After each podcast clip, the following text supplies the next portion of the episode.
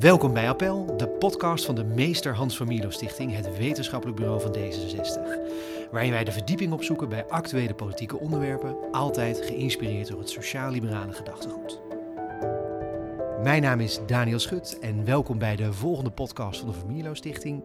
Ehm, iedere burger wordt geacht de wet te kennen. En dat betekent natuurlijk ook dat een burger toegang ertoe moet hebben en erbij betrokken moet zijn. Maar is dat in de praktijk wel echt waar? Zijn we wel echt betrokken als burger bij het recht en hebben we wel makkelijk toegang?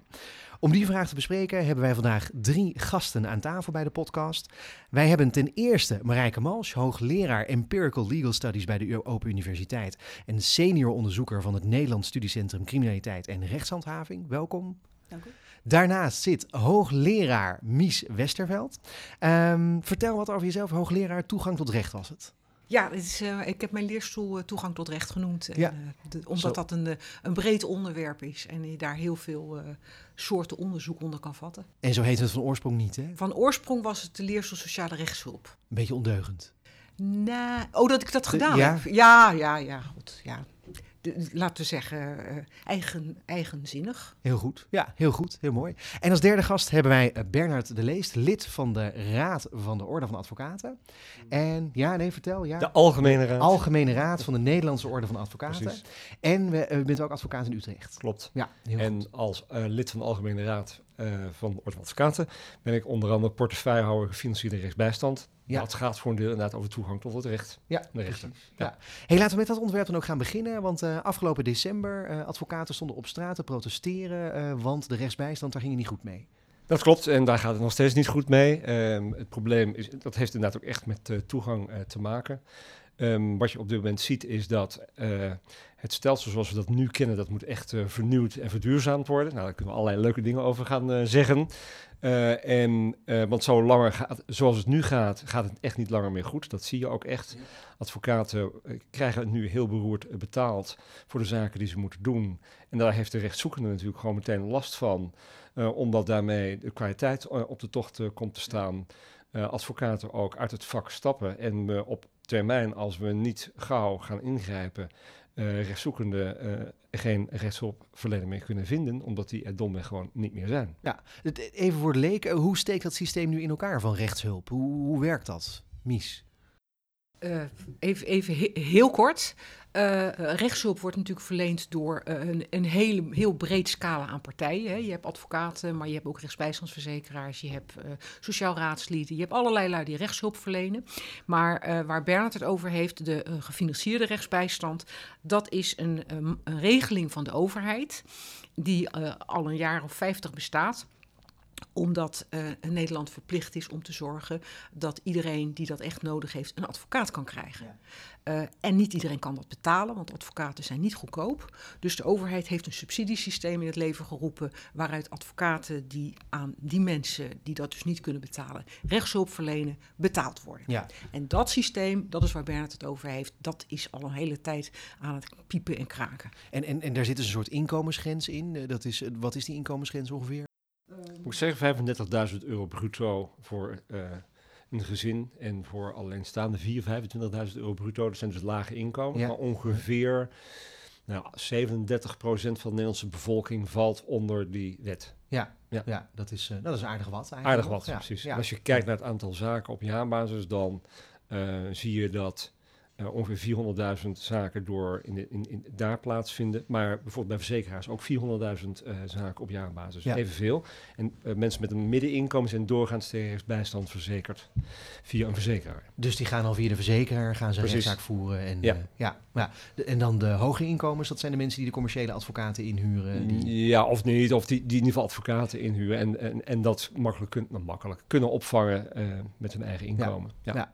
De, dat systeem staat nu dus onder druk. Hè? Dat is overvraagd eigenlijk, hoor ik je zeggen. Uh, dat uh, krijgt te weinig geld. Ja. Um, wat, wat stelt... Laten we eerst maar eens beginnen wat uh, de overheid nu als plannen heeft om dit voor elkaar te krijgen, om het te verbeteren. Ja, nou de overheid doet, is zeer ambitieus. want, en dan hebben we het meteen over toegang tot het recht, is zeer ambitieus. Want eigenlijk wil de overheid, en dat hebben ze volgens mij wel goed gezien... kijk, die toegang tot het recht, dus net wat Mies zegt, is heel breed. Eh, eh, want we komen allemaal met recht in aanraking, steeds meer eigenlijk. Hè. We hebben een steeds complexer wordende maatschappij, die steeds ingewikkelder in elkaar steekt. Ja, dat is een gegeven. En dat betekent dat we ook weer meer met eh, regels te maken hebben en dat de burger op allerlei manieren met het recht in aanraking komt. En daarvoor zal hij in eerste instantie natuurlijk proberen dat probleem zelf op te lossen. Eh, maar dat is een probleem, eh, omdat het lang niet altijd lukt. Daar heb je hulp voor nodig. En daarvoor kun je dan naar de, wat wij dan noemen de eerste lijn. Ja. Dat is wat je no- normaal gesproken doet. Je gaat naar iemand toe, een sociaal raadsman of een juridisch loket of whatever, om te kijken of die je kan helpen met je eh, probleem. En als, dat, als die dat niet kan oplossen, dan kom je een keer bij een advocaat eh, terecht. Ja. Dus er zit nog een heel traject Ja, heel traject voor, voor je eigenlijk Ja. bij de advocaat Als komt. ik, als, Mies, ik, als, ja. als ik daar even iets aan mag toevoegen. Hè, kijk, als je het hebt over dat het stelsel onder druk staat, ja, dan kan je het natuurlijk gaan hebben over geld. Maar je kan ook zeggen dat het stelsel onder druk staat omdat het eigenlijk toch een redelijk verouderd stel- stelsel is. Hè. Het Ja. is een stelsel van uit de jaren eh, eh, 70, 80. Toen we bijvoorbeeld nog helemaal geen internet hadden. Hè, Mhm. Want eh, bij, bij dat verhaal eh, wat Bernard houdt over hoe mensen toegang vinden. Ja, mensen vinden tegenwoordig ook toegang door Google. Je gaat gewoon kijken op internet van eh, help, ik ben ontslagen. En dan kan je heel veel informatie zelf ook binnenhalen.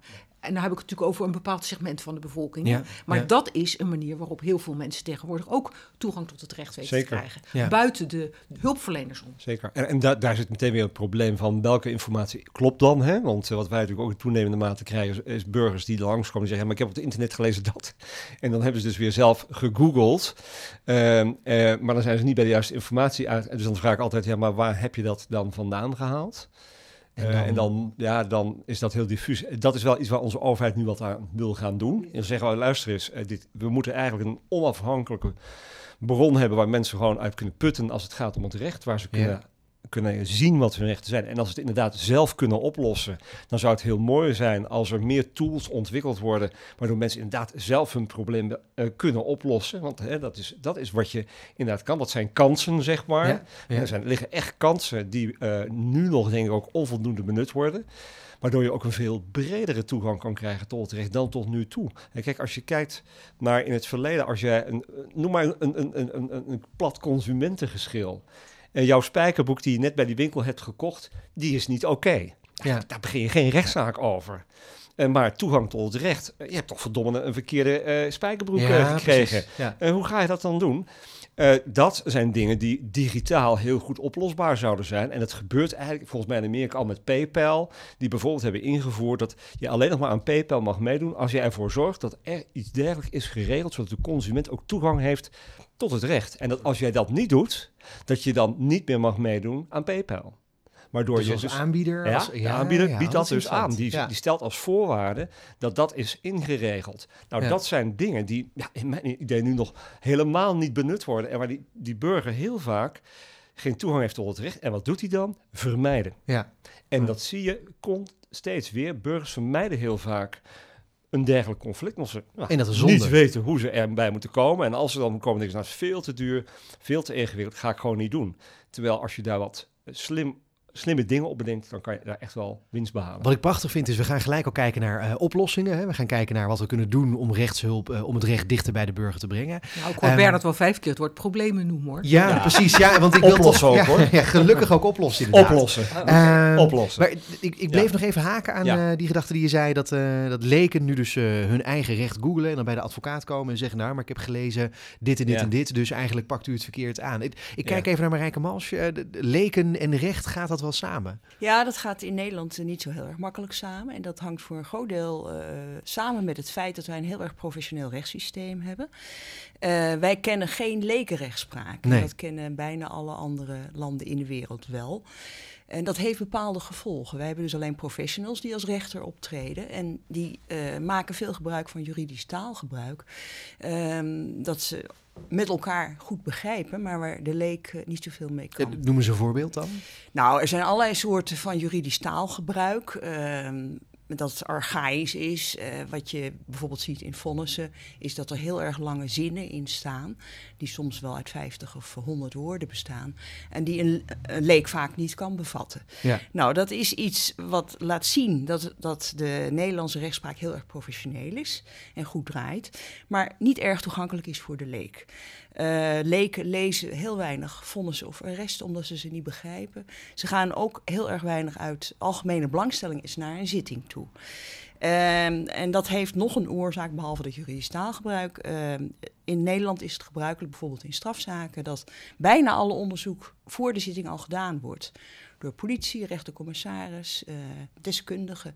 Getuigen worden meestal in Nederlandse strafzaken voor de zitting gehoord. Dat alles wordt keurig in een papieren dossier neergelegd met processen verbaal en deskundige rapporten. Dat gaat naar de rechter toe. De rechter bespreekt dat op de zitting met de aanwezigen, met de paar aanwezigen die er zijn. En dat is het dan zo'n beetje. Daarna wordt er uh, een vonnis uh, geschreven. dus even voor mijn beeld, hè. ik ben geen jurist. Ehm, wat ik ken van tv zijn natuurlijk de Amerikaanse tv-series ja. waarin fantastische processen procedures, uh, oratorische hoogstandjes zijn het altijd. Uh, dat, dat doen we in Nederland eigenlijk niet. Nou, veel minder. In Heel, heel opzienbarende zaken gebeurt dat wel. En daar is de zitting ook heel erg belangrijk. Er komen wel getuigen deskundigen op de zitting. Maar dat is in de doorsneezaken, waar de gewone mensen mee te maken krijgen, is dat niet het geval. Dus dan zie je als leek, als je daar in de zaal zit, zie je die rechter het ene papier naar het andere oplepelen en af en toe een vraag stellen aan de verdachte. En dat is dan de zitting. Ja. Als je nou kijkt naar andere landen, uh, bijna alle andere landen in de wereld waar ze lekenrechtspraak hebben, daar moet die zitting zo aangekleed worden dat die lekenrechters het ook kunnen begrijpen. En dat heeft als gevolg dat daar alle getuigen nog op de zitting worden opgeroepen. Dat alle deskundigen, of bijna alle deskundigen komen om toelichting te geven op wat ze gevonden ja. hebben. Ja. En die zitting is daar veel en veel levendiger. Dat ten eerste. En je ziet daar dus dat die publieke tribune er vaak ook veel voller is. Maar het heeft ook als gevolg dat die rechter dat bewijs veel beter kan toetsen. Die kan nog eens een keertje aan die getuigen vragen: wat heb je nou eigenlijk precies gezien? Die kan aan deskundigen die vaak heel ingewikkelde rapporten schrijven, ook om uitleg vragen. En dat gebeurt allemaal op die zitting. Dus ook voor de waarheidsvinding, zoals we dat dan noemen, van wat is er nou precies gebeurd, kunnen dat soort zittingen veel beter zijn. Ja. Dus je ziet een heel groot verschil. Nederland zit echt aan een uiteinde van professionaliteit. Heel professioneel, Ja. maar ook heel erg veel papier. En de leek op afstand houden. Ja. En als je nou kijkt naar bijvoorbeeld Denemarken, ligt toch niet zo ver weg van ons. Daar heb je eh, een vorm van lekenrechtspraak waarbij er twee leken zijn die samen met een professionele rechter, dus met z'n drieën, eh, strafzaken doen. Dat ziet er ook, ik ben daar geweest, dat ziet er heel anders uit. Eh, daar wordt ook geen, van tevoren niet een enorm dossier verzameld. Het meeste gebeurt daar op de zitting om te zorgen dat die twee leken het ook kunnen volgen. Ja. En eh, daar wordt zoveel mogelijk begrijpelijke taal gebruikt. Wat hier in Je Nederland moet wel als rechter dan in die moet dan situatie. wel, ja. ja. ja. ja. En daar zit, ja, daar zit het eh, publieke tribune bij en begrijpt wat er aan de hand is. Dat is een, een diametraal verschil met hoe het in Nederland gaat. En de reden daarvoor is, eh, ja, men wil die zitting begrijpelijk houden. Ja. Men, maar men vindt ook, ik heb daar interviews gehouden, ook met professionele rechters. Die vinden, als ik daar na afloop van de zitting in raadkamer met die twee leken zit, die houden mij scherp. Die gaan mij vragen stellen, waarom doe je dat maar zo? in die raadkamer zit ze dus, dat is een besloten kamer. Daar voeren ze aan het overleg Ja. over schuldvraag, strafmaat, over Ja, alles, tegelijkertijd. alles. Dat ja, is, ja, eh, dat is na afloop van de openbare zitting. Trekken ze zich terug en dat heet dan de raadkamer. En daar zitten dan de drie rechters, waarvan in dit geval twee lekenrechters met de griffier. En die gaan praten. Vinden wij dat het beve- bewezen is? Zo ja, wat voor straf Ja. zou er moeten Ja. volgen? En, en heb je het nu alleen over strafzaken of heb je het breder ook over Ja, andere ook soorten? andere soorten zaken, maar Ja. dat is veel minder hoor. Ja. Dat heeft met name Ja, want- betrekking op strafzaken. Ja, nee, want ik, Ja. ik, ik had zoiets van, ik had niet gedacht dat ik nog eens een land zou gaan breken voor de rechterlijke macht.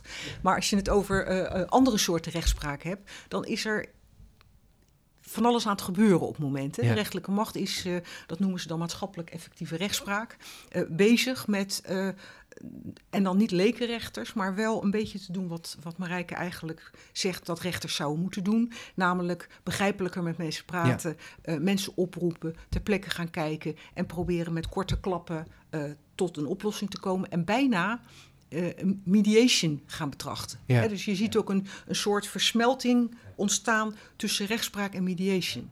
En dat zijn heel veel initiatieven die er op dit moment aan het ontstaan zijn. En dat is een ontwikkeling die eigenlijk nog maar net gaande is. Ja, want, want ook weer voor de leek, wat, wat is mediation precies anders? En wat is de, de rechtsstatus van nou, de mediation? mediation is eigenlijk dat je, eh, de, je hebt twee partijen die een conflict hebben. En je hebt dan niet iemand die zegt, en zo, zo, eh, dat is de uitkomst. Maar je hebt iemand die mensen allebei laat vertellen wat hun probleem is. Ehm, met elkaar. Kijkt wat er allemaal misschien ook nog achter zit. Of er nog andere dingen zijn die meespelen. En dan vervolgens mensen probeert te stimuleren om te kijken of ze niet samen op onderdelen het toch eens kunnen worden. Of Ja. ze- dus eigenlijk ze proberen te begeleiden naar een uitkomst waar ze allebei van denken van. Nou ja, ik heb wat, het is een beetje geven en nemen, maar hier kan ik mee leven. Het is acceptabel dan op dat Ja, punt. Ja, Ja, ja, precies. dus dat is, het is echt eh, eh, diametraal anders dan beslechten. Want bij beslechten zegt de rechter, hè, zoals de rijdende rechter, eh, dit is mijn oordeel en daarbij moet u het mee doen. En bij mediation zegt die rechter dat niet. Maar als mensen het zelf zeggen, dan zegt hij, oké, dan gaan we dat nu vastleggen. Dat dit is- hebben jullie onderling want dit hebben jullie afgesproken. onderling Ja. afgesproken. Ja, Ja, ja. voor de de rechter is geen mediator. Eh, dus eh, eh, mediation wordt dan door de rechter opgegeven. Ik bedoel, die gaat zelf, wat jij nu vertelt, is een proces verbaal waarbij de rechter vastlegt, dit zijn de afspraken die we gemaakt hebben. Dat gebeurt in de praktijk ook. Maar als het gaat om echte zaken waarbij een mediator aan de slag moet, bijvoorbeeld om, da- daar, daar heeft de rechter helemaal geen tijd voor. De rechter is geen probleemoplosser. Ja. De rechter is vooral een regisseur.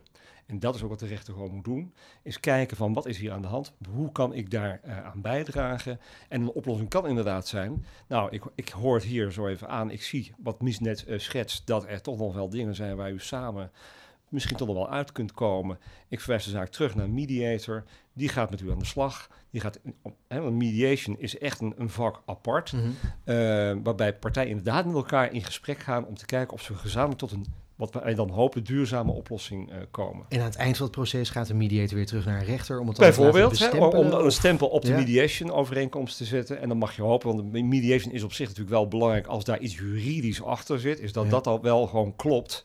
Eh, dus mediation is op zich een heel, heel goed eh, middel om een conflict, zeker bij partijen die nog lang met elkaar door moeten, zoals bijvoorbeeld in het familierecht, daar is mediation een veelgebruikt middel.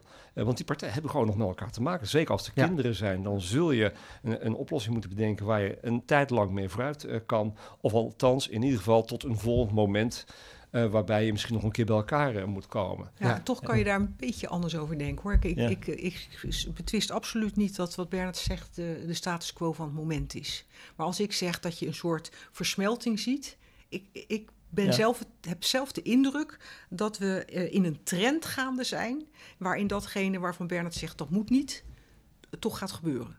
Dus dat die rechter. Vertel, ja. ja. Nou, eh, dat is dat, is dat, dat verhaal wat ik eh, Ja. gehouden heb. Dat je, dat je een mediator krijgt die de bevoegdheid heeft om ook op momenten dat mensen zeggen we zitten vast, te zeggen oké, dan neem ik nu een, een, een deelbesluit op dit onderdeel en vervolgens gaan we door met het mediation traject. Ja, en dat je dus, mee oneens. ja, je, ja je, de advocatuur zal dat niet willen, maar Nee, ik, ik zie het Ik ben gebeuren. mediator ja. en ik vind, ik vind dit gewoon geen goed idee. Nee, me- nee, Want, waarom? Nee, en dan omdat ik ook mensen, wat horen, maar- nu aan het ja. doen is, is wat een rechter aan het ik doen aan het is. doen ben.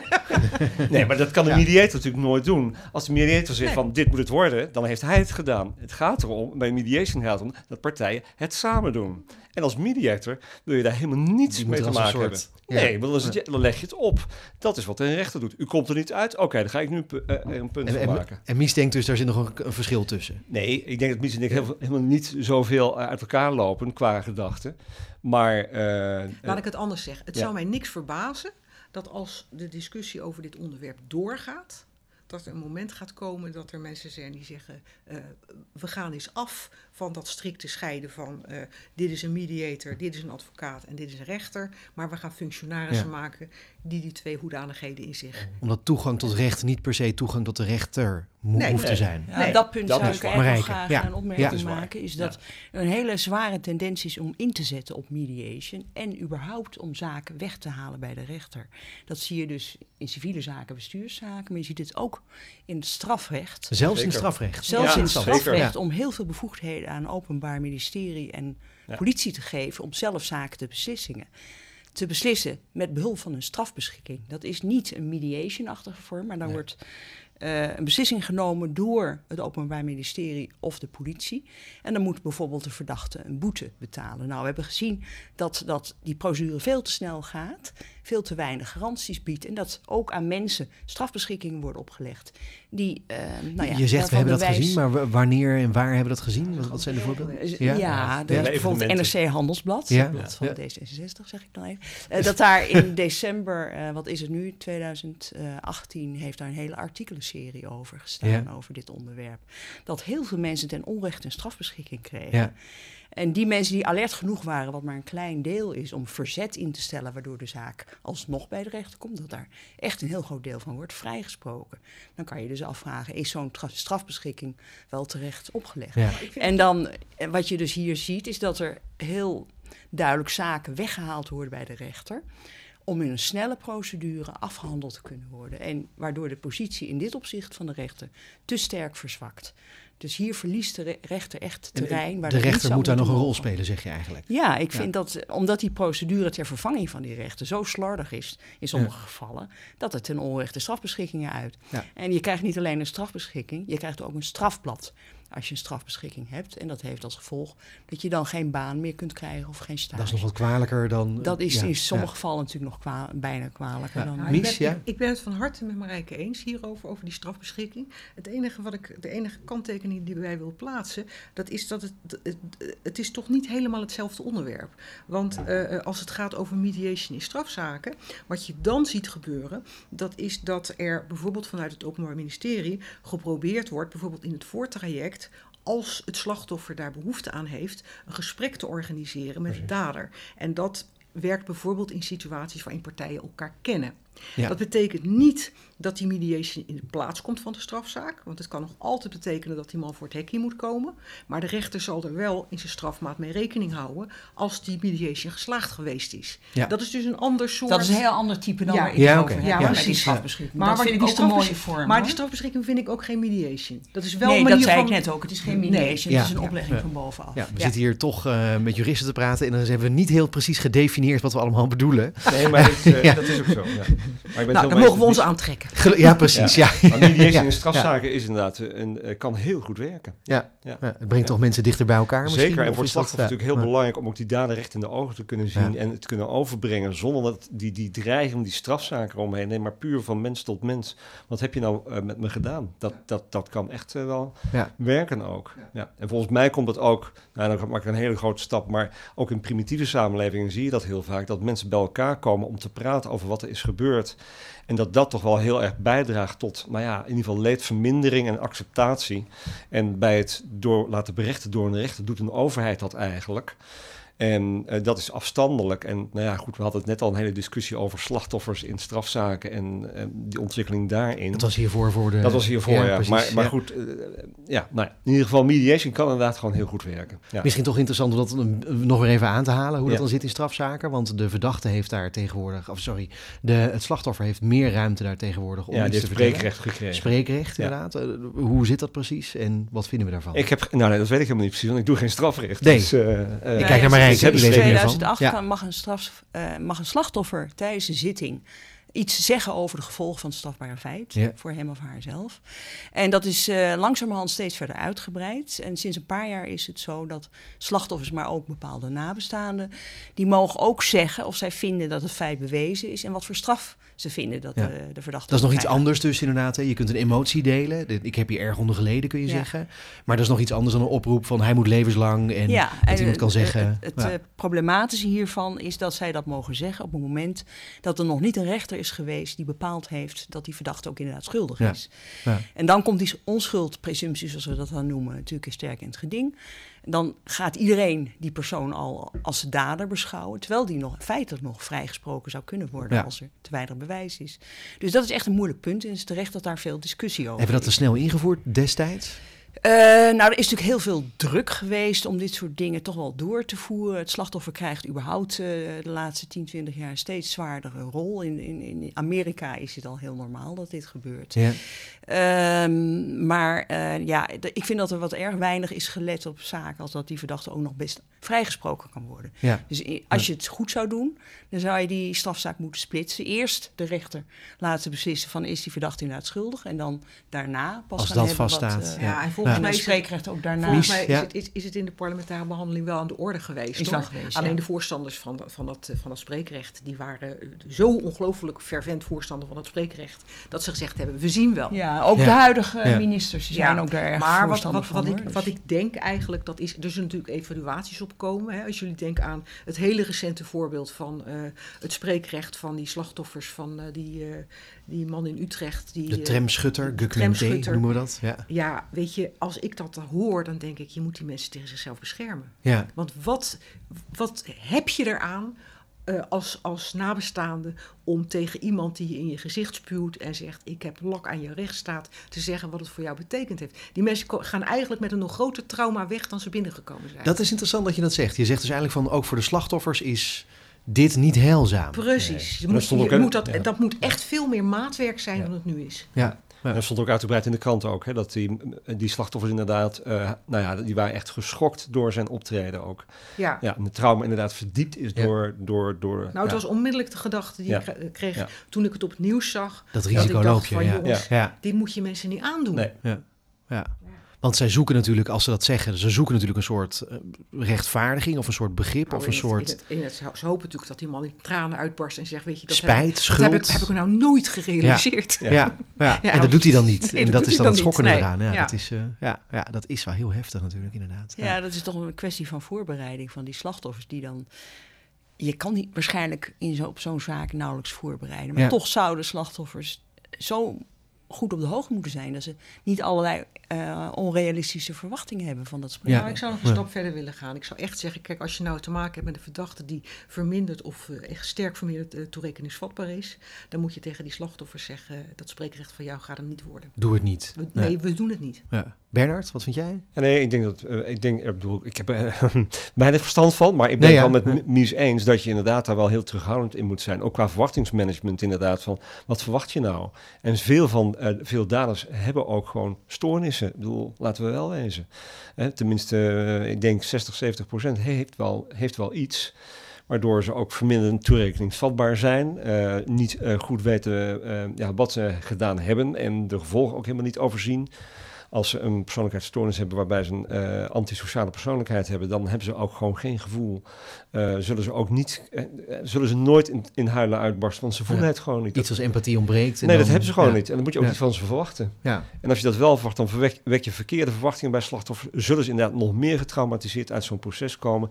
En zeggen van ja, god, wat, dit, dit heeft me helemaal niet geholpen. Nee, dit heeft me dieper in de shit geholpen. Nee, ik Maar veel, veel slachtoffers die willen ook wel voor de rechter dan Ja. met name spreken hoor. Dat Ja, blijkt dan dat wel denk ik uit ook, ja. onderzoek. Maar dat Dat, is meer wat niet jij... zozeer Ja, voor de, Ja.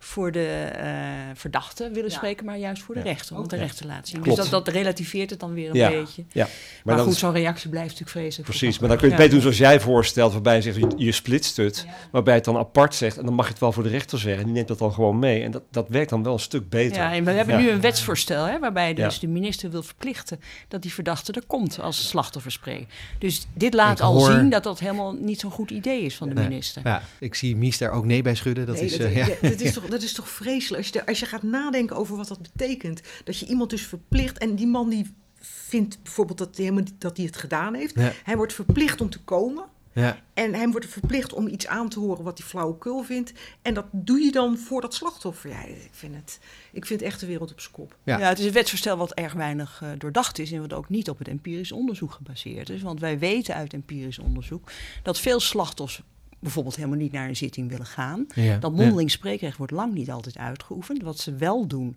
is het opschrijven en dan vragen ze aan de rechter of die het wil voorlezen. Dat vinden ze wel zo prettig, kunnen ze zelf afstand Dan is het verhaal er dat- gedaan. is, Ja, en als zo het verhaal je- maar wordt gedaan. Dus Ja. is- veel slachtoffers staan helemaal niet zo te springen om daar te spreken.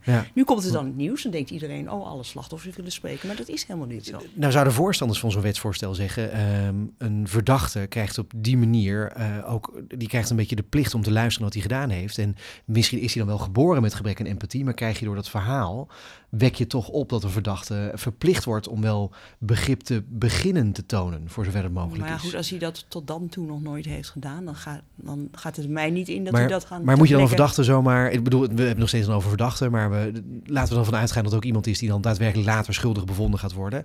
Moeten we die dan telkens maar, als het ware... ehm, tegen zichzelf eh, de eigen verantwoordelijkheid ontnemen... door te zeggen, Nou, je hebt die persoonlijkheid niet. niet om dat aan te kunnen. Een goede rechter doet dat ook wel hoor. Ja. Dus die, die houdt ook zo'n Yeah. Zo'n verdachte wel verantwoordelijk voor wat hij doet. Dat Ja. zou een rechter dus ook goed moeten doen. Maar dat doen want ze het- ook wel. Het klinkt Maar vaak op het moment dat je is- zegt van hij heeft een persoonlijkheidsstoornis of hij is verminderd toerekeningsvatbaar, dat je dan eigenlijk een soort 100% excuus geeft. Of Hij is nou eenmaal zo geboren, het kan ook een zij zijn natuurlijk, maar Ja. het voelt voor de leek van buiten alsof dat zoiets Ja, is van is ja, nou ja, oké, dan, eh, dan dat is dan zo. En dan Maar kom je dus mee weg. Zo'n schriftelijke slachtofferverklaring kan daar heel goed bij helpen. Die confronteert en dat dan gebeurt ook veel vaker dan mondeling slachtofferverklaring. En dan leest de rechter dat voor. Ja. En die vraagt die verdachte om een reactie. Ja. Nou, ik denk heel veel meer dat je ook niet kan doen. Maar op zo'n moment zou je in ieder geval in die vorm... zou je die gevolgen van het slachtoffer naar voren kunnen brengen. Ja. En daar is helemaal niet echt het eh mondelinge spreekrecht voor nodig. En het is ook niet echt strikt noodzakelijk... dat zoals die minister wil, die de verdachte er altijd is Ja. op zo'n moment. Ja. Ja, weet je, dat argument wat jij zegt.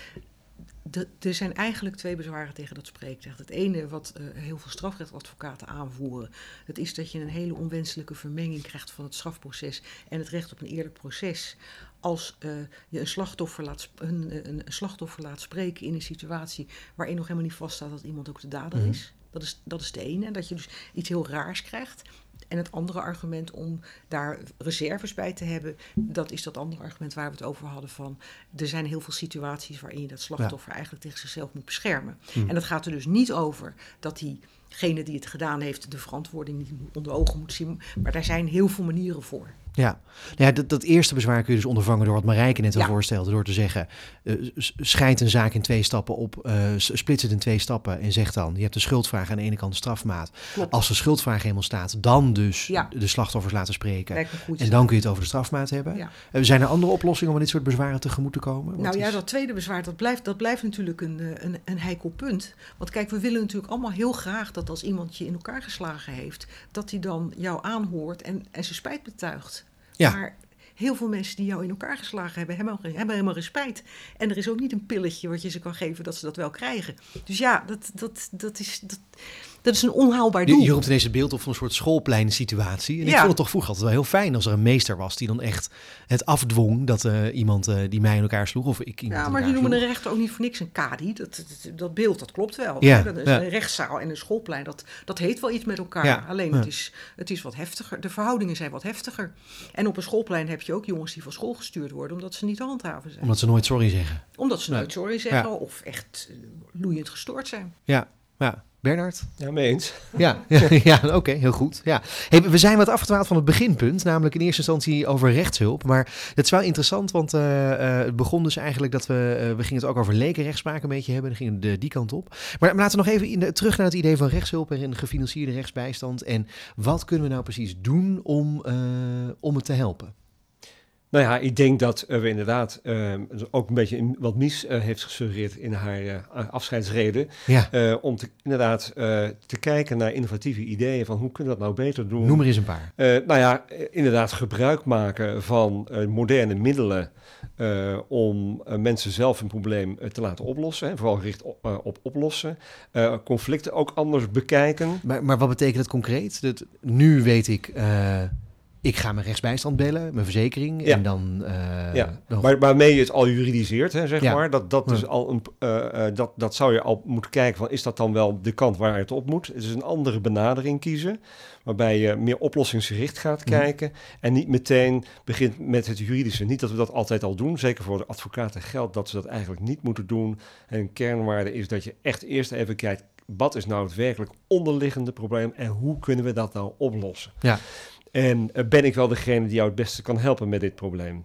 Wat je bijvoorbeeld eh, ziet in, eh, in Nederland, om maar een voorbeeld te noemen, is dat bijvoorbeeld mensen met multiproblematiek, waar eh, die in allerlei eh, problemen verzeild raken, ehm, eh, daar kan je eindeloos over procederen. Maar het echte onderliggende probleem, hele forse schulden, wordt niet aangepakt. Nee. Beroerde daarbij is ook nog een keer dat heel vaak onze overheid die schuldeiser is, die nooit die nooit die Dat stap wil nog- zetten. Ja, dat, dat is nog, ik kan me dat nog herinneren van wat, we, wat we weten van de zaken van de gefinancierde rechtsbijstand. In een overgroot gedeelte daarvan is de overheid de wederpartij. Zeker, ja. Dus dat is eigenlijk, zou je kunnen Ja. zeggen, als de overheid nu de gefinancierde rechtsbijstand aan het uitkleden is, zijn ze eigenlijk hun eigen tegenstand een beetje aan het verzwakken. Dat klopt, ja, Ja. dat klopt. Aan de andere kant eh, is het wel zo dat je, nou, je moet inderdaad vooruitkijken. Je moet eh, kijken van, we, we zitten in een steeds veranderende samenleving met wel meer digitale mogelijkheden. En aan de ene kant, aan de andere kant willen we heel graag een persoonlijke benadering. Dus dat moet je gaan realiseren. Dat, is een heel, dat, dat wil men nu ook realiseren.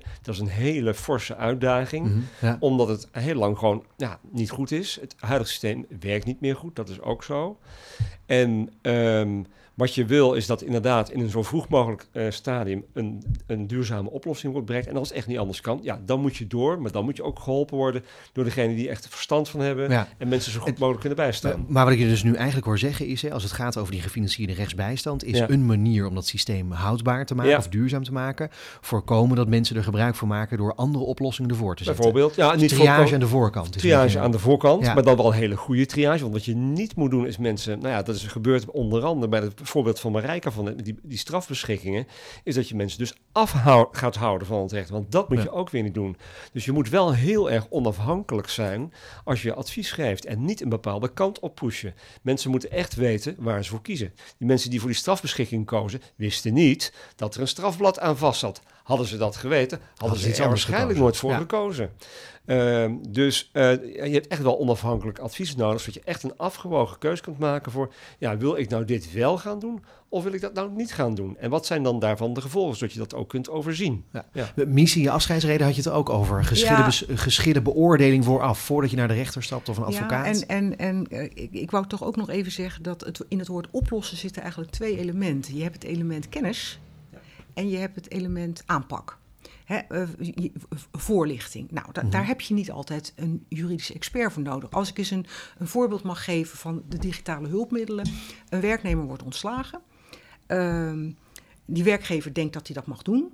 Er bestaat tegenwoordig een site. Nou, die is dan in mijn idee eh, al nog weer fijner eh, verfijnd. En die heet Mag Ontslag. En in mijn ideaalbeeld hebben mensen daar allemaal toegang toe. Nou, die werknemer die gaat naar die site en die toetst daarin wat die werkgever gedaan heeft. En daar rolt uit, als je gaat procederen, krijg je dit. Die maar dat weet je toch nooit van tevoren? Dat is toch... nou, in mijn, eh, eh, als je eh, heel veel studies gaat maken van jurisprudentie en je, je voedt heel veel van dat soort uitspraken in die computer, dan kan je dat zomaar uitrekenen. Maar ik hoop dat je dan toch een, een statistische kans krijgt. Dat je niet een zekerheid krijgt van dit wordt het oordeel, maar Nou, Een dat- schatting. Heel veel, heel veel zaken zijn redelijk eh, run-of-the-mill. Ik bedoel, En Ja. met name als het gaat over ontslagvergoedingen, dat heeft de wetgever behoorlijk geprobeerd te uniformeren. Maar je hebt gelijk, er kan altijd een afwijkingje naar links of naar rechts zijn. Maar eh, even, even als idee, die werknemer die, die voert dat in. En er komt uit die machine, als je gaat procederen, krijg je dit. Eh, hij gaat daarmee naar die werkgever. Hij zegt, kijk eens, die werkgever doet dat ook. Die krijgt hetzelfde. Dat kan, zou wel eens kunnen betekenen dat partijen zeggen... nou, weet je wat, eh, als we naar de rechter moeten... zijn we ook zoveel kwijt. Laten we het afmaken op dat bedrag. Of we maken het af op iets meer of ietsje minder. Of weet ik veel wat. kunnen we nog over praten. Ja, met mediation ja, eventueel. Maar het Ja. versterkt dus ook de mogelijkheid van mensen... om hun eigen problemen aan te pakken. Ja. En dat, voor oplossen heb je eerst nodig goede, onafhankelijke, betrouwbare kennis. En dat is echt een overheidsverantwoordelijkheid. En daarnaast zou het heel mooi zijn als de tools voor mensen om zelf hun problemen eh, aan te pakken ook worden uitgebreid. Maar, maar vertrouwen mensen dat wel? Je hebt zo'n database. Jullie gaven net in het begin al aan. Er zijn allerlei bronnen die allerlei partijdige invalshoeken hebben. eh, waar mensen nu al dingen bij zoeken. Eh, die, ze gaan toch altijd weer hun eigen voordeel Ik opzoeken? heb, ik heb in mijn reden, of in het, in het verhaaltje wat ik gehouden heb, heb ik gezegd, en dat heb ik gebaseerd op een onderzoekje, maar het is niet echt knetterhard betrouwbaar, maar het leek me niet onwaarschijnlijk, dat er onderzoek gedaan is en dat bleek dat eh, vooral mensen uit de lagere inkomensregionen meer vertrouwen hadden in de uitspraak van een algoritme dan in de uitspraak van een mens van vlees en bloed, omdat ze zeiden een algoritme heeft geen last van vooroordelen. Nee, tenzij degene die het algoritme, algoritme gemaakt heeft, een vooroordeel heeft. Nee, Nee, dat wou ik dus klopt, vragen, Dat ja. klopt. Ja. Dus, dus er zullen in het begin ook heel veel beginnersfouten in zitten. Nee, maar dit is wel grappig dat je zegt, Mies. Want bijvoorbeeld als bij Uber eh, weten ze zelf niet hoe hun algoritme werkt. Ik bedoel, dat is toch niet zomaar de eerste de beste. Dus ehm, eh, ja, dat is wel even een ding hoor. Maar goed, Dat ik ben het wel met je eens eh, dat je eh, op die manier inderdaad eh, echt wel oplossingen kunt krijgen die eh gewend zijn. En, enige lastig, en dat is heel lastig bij juridische diepgaande conflicten over live events, is dat en, eh, mensen heel, helemaal eh, niet meer alleen zoiets kunnen omdat ze echt iemand nodig hebben. Mhm. Ook hoogopgeleide mensen. En dat, eh, de Wetenschappelijke Raad voor het Regeringsbeleid heeft dat ook gewoon uitgezocht. Eh, eh, ook mensen die hoog opgeleid zijn, die in een live event terechtkomen, zoals een echtscheiding of een ontslag, zien dingen niet meer echt helder. Zeker als daar een fors conflict onder ligt. Ja, en die ja, hebben echt ja. die hulp nodig. Als het puur gaat over twee partijen, zoals Mies net voorstelt, die zeggen van ja, weet je, we moeten uit elkaar. Er moet een Dus- berekening worden gemaakt. Dus dan zou je Kom een op. reeks sites moeten hebben. De een is mag ontslag, de ander is mag scheiden, de ander is... ja, en dat is... Ja, eh, nee, maar wat. Bernard zegt, er Ja. is inderdaad een mooi Engels spreekwoord van... eh he who is his own client has a fool for a lawyer. Nee, andersom geloof ik. Ja, Nou nee, maar dat Oh, is ja. het wel. Ja. ja. Ja. dus je moet nooit jezelf helpen. Dat is echt, en dat is Ja. echt wel. En, maar Ja. dat soort disclaimers moeten er natuurlijk sowieso opstaan. Er moeten rode vlaggen reizen op het moment. Van, Ja. Er moeten toch een aantal controlevragen vooraf worden Ja, gesteld. precies. voordat Ja. je toegang krijgt tot. Want anders moet je er gewoon niet aan beginnen. Eh, en sterker nog, ik heb altijd bij, we hebben een, een online echtscheidingstoel gehad, waar ik altijd heb gezegd, ja, het is leuk dat je het hebt, maar je moet eigenlijk vooraf even proeven, echt letterlijk proeven, ben jij nou echt in staat om je probleem op zo'n manier op te lossen? Vooral omdat mensen hebben allemaal vermijdingsgedrag, proberen altijd zo snel mogelijk af te zijn van de stress. En, en dan kiezen ze voor de snelle oplossing, die misschien op de korte termijn eh, wel zal helpen, maar op de lange termijn zeker niet. Sterker nog, veel meer problemen veroorzaakt, omdat je eerst die korte afslag hebt eh, genomen. Dus een advocaat maar- is altijd nodig. Is, eh, of, Toch nou, je wel, hebt ja, vooraf precies. een- ja. nou, je hebt vooraf, als er bepaalde rode vlaggen zijn, gewoon even een gesprek nodig met iemand die zegt, oh, ik, ik zie hier, dit kan. En, en doe het maar gewoon. En daarna moet je het zelf even samen uitzoeken en kom maar bij mij terug. Als je zover bent, dan gaan we het ook nog eens even na om te kijken Ja. of het klopt wat je gedaan hebt. Marijke, blijf een beetje aarzeling houden bij al die pogingen om buiten de rechter om allerlei dingen te verzinnen. Ik, ik, ben van onder de indruk. Ik denk dat veel dingen heel goed werken, maar die algemene tendens om toch zaken meer buiten de rechter om te doen, daar ben ik toch, daar blijf ik heel huiverig voor. Want? Omdat eh, leken het vaak niet aankunnen, niet voldoende begrijpen waar het over gaat. En ook omdat die procedures buiten de rechter om, die kennen vaak geen rechtsbijstand, daar hebben we het dus steeds over. Maar die zijn ook, daar kan iemand zichzelf ook niet altijd helemaal goed presenteren. Of wordt gewoon niet voldoende voorgelicht, bijvoorbeeld over dat je. Een rechter is een soort extra steunmiddel ja, om het echt gelijk is te maken juist tussen voor die partijen. rechtsbescherming van Ja, de Nee, maar dat burger. hoor je mij ook niet zeggen hoor. Ik denk dat ik ook heel erg ervoor ben dat die rechter er blijft. En dat Ja. eh, zeker in, in dit soort geschillen. Dus ja, ik zou altijd, willen zeggen, Ja. wees daar nou voorzichtig bij. Ja. En dan kijk ik natuurlijk iets meer dan naar het strafrecht dan jullie. Maar daar pakt het naar mijn idee toch niet goed uit Ja. met die Het, strafbeschikking. het verschil is natuurlijk wel, en dat is misschien wat Mies ook aangaf, je hebt dan voor verschillende soorten problemen, verschillende soorten sites. Dat in strafrecht natuurlijk de conflicten en de belangen die erin zitten zoveel persoonlijker en harder zijn ja, eigenlijk. en oh, waar veel mensen kiezen er natuurlijk helemaal niet voor. Nee. De slachtoffer kiest er niet voor. Nee, En en- verdachten, ja, nou ja, daar Ja, kan je precies. een idee en, over en, hebben. in die hele maatschappelijke discussie en, en ook eh, hè, de, de geschilbeslechtingsdelta's en weet ik veel wat die allemaal uitgebracht zijn, daar gaat het eigenlijk ook niet over strafrecht. Dus wat dat betreft, en dat ben ik heel erg met je eens, het zijn gewoon twee hele verschillende borden waar je op schaakt. En eigenlijk zou je, voordat je over dat onderwerp begint, zou je moeten zeggen, wacht even, ik heb het nu wel over strafrecht. En er zijn nog een paar rechtsgebieden die erbij horen. hoor. Eh, asielrecht is er ook zo een, Ja. waarvan ik denk, ja, goede oplossing. Daar moet je het niet doen. Hoe Maar ik ben het voor een groot deel met je eens, Mies, maar voor een deel ook niet. Want ik denk dat ook die nadruk op mediation. Voor mediation heb je ook capaciteiten nodig om dat goed te doen. En ik weet niet zeker om. Er is nu ook een wetsvoorstel dat dat uitgebreid moet gaan worden, die mediation. Ik vraag me af, is dat altijd wel vrijwillig? Eén van de vereisten. En de tweede vereiste zijn de partijen gelijkwaardig. Dus ook gelijkwaardig in de zin dat ze goed hun standpunt Mhm. naar voren kunnen brengen, vast kunnen blijven houden. Nou, ik denk in veel gevallen niet. En dan moet je het eigenlijk niet doen. Maar er is wel een algemene tendens om het steeds verder te stimuleren. Ja. Dus dat is. Ik, ik bedoel, er zijn heel veel ik- dingen buiten de ik maar, daar, ben ik het, daar ben ik het van harte Nou, mee Daar- ben ik het maar- niet met je oneens. Hoor. Nee. Maar het is, het is ook het is dus de situatie zoals die nu is. Hè? Dat eh, mediation is een, is een beroep dat door privaatrechtelijke eh, partijen wordt uitgeoefend. Ja. En dat gaat heel breed. Hè? Dat zijn van de, de, de mediators voor de levensvragen en de mediators voor, voor, voor juridische vragen. En ze gaan allemaal uit van het idee dat je partijen helpt om t- met, tot hunzelf, met door hen zelf gedragen oplossingen te komen. Ja, dat is inderdaad in veel gevallen een fictie. Ja. Ja. En, en we zien ook niet wat er in die spreekkamer gebeurt. Dus als je met een mediator te maken hebt die echt op een van de be- beide partijen behoorlijke druk gaat uitoefenen, ja, dat is ook vraag om ongeluk.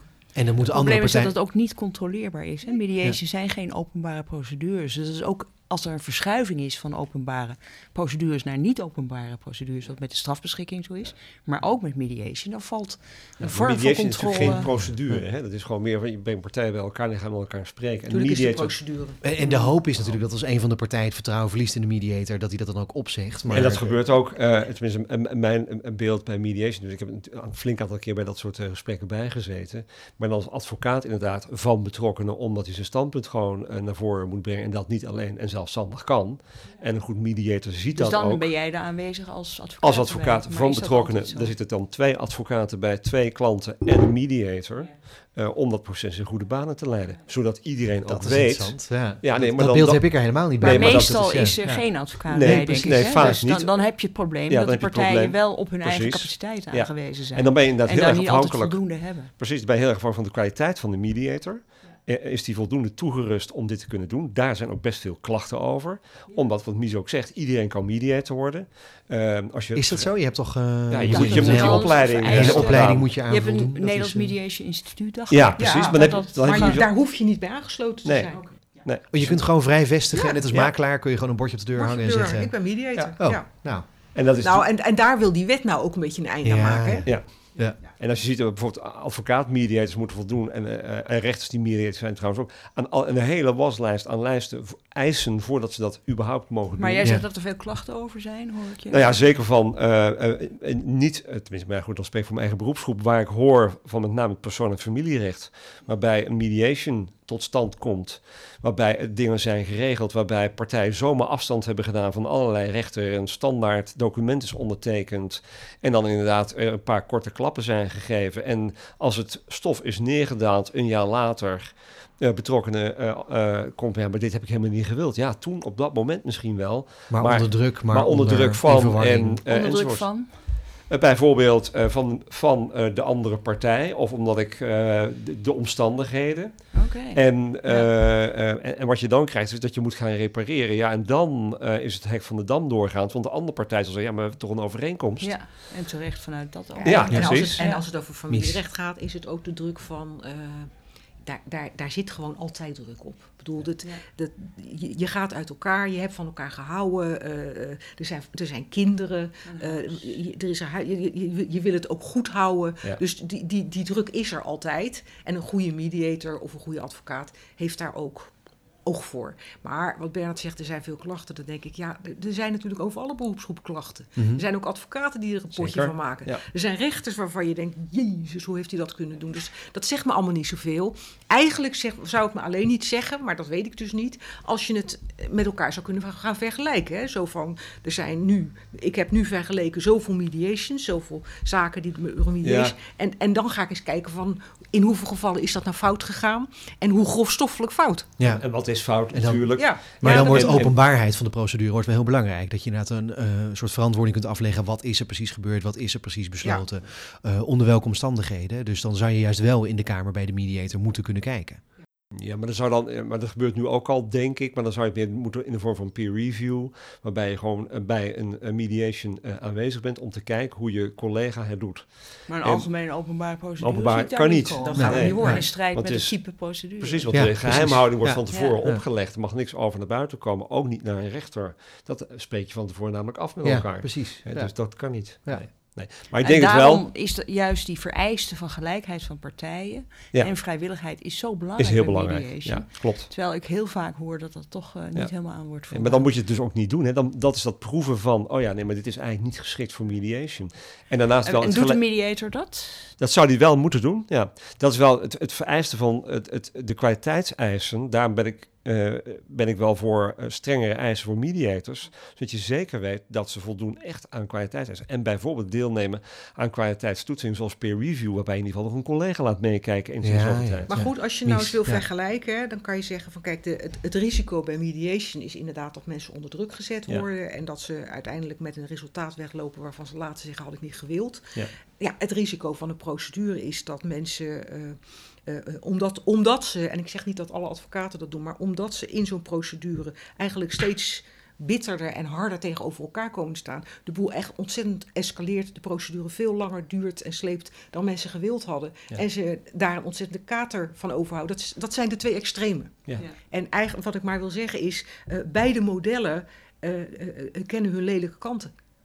En je kan dus ook nooit zeggen het ene is beter dan het ander. Ik denk dat je beter kan zeggen het ene type conflict, of misschien zelfs het ene type persoon, past veel beter bij het instrument van de mediation dan de andere. En voor de andere is de procedure bij de rechter een veel beter manier om, eruit, om, om uiteindelijk een klap erop te maar komt dan niet iets als recht, rechtsgelijkheid in het geding? Dat je zegt voor deze persoon gaan we het op deze manier aanpakken? Wel als je dat van bovenaf voor ze zou uitmaken. Ja. Maar niet als je zegt van nou, uh, dat, dat, dat weten we intussen. Niet dat ik het weet hoor, maar stel dat je daar het onderzoek zou kunnen halen. Dan kan je mensen daar een eerlijke voorlichting over geven. En kunnen zeggen: kijk, dit, is, dit zijn de voor- en nadelen hiervan. En dat zijn de voordelen, voor- en nadelen. Dan maak je zelf nog een keuze. Ja. Kies maar. Ja, ja. alright, helder. Ja. Wij zijn ermee aan het eind gekomen ondertussen. Ja, we hebben nog heel veel meer te bespreken eigenlijk. Uh, ik hoor dat we alle kanten op gegaan zijn. Um, ik vond het heel leerzaam in ieder geval. Dus ik uh, wil jullie van harte danken. Marijke Mals, Mies Westerveld, Bernard de Leest. Um, misschien als laatste vraag, en dat probeer het in één zin te doen. Um, is er nog iets wat jullie zouden willen meegeven aan de overheid om toegang tot recht, betrokkenheid bij recht? Uh, gewoon een voorstel, een suggestie. En dat mag wat mij betreft helemaal heel wild zijn. Het mag ook heel praktisch zijn. Maar wilde voorstellen mag wat mij betreft. Dus één zin. Wie heeft er al wat?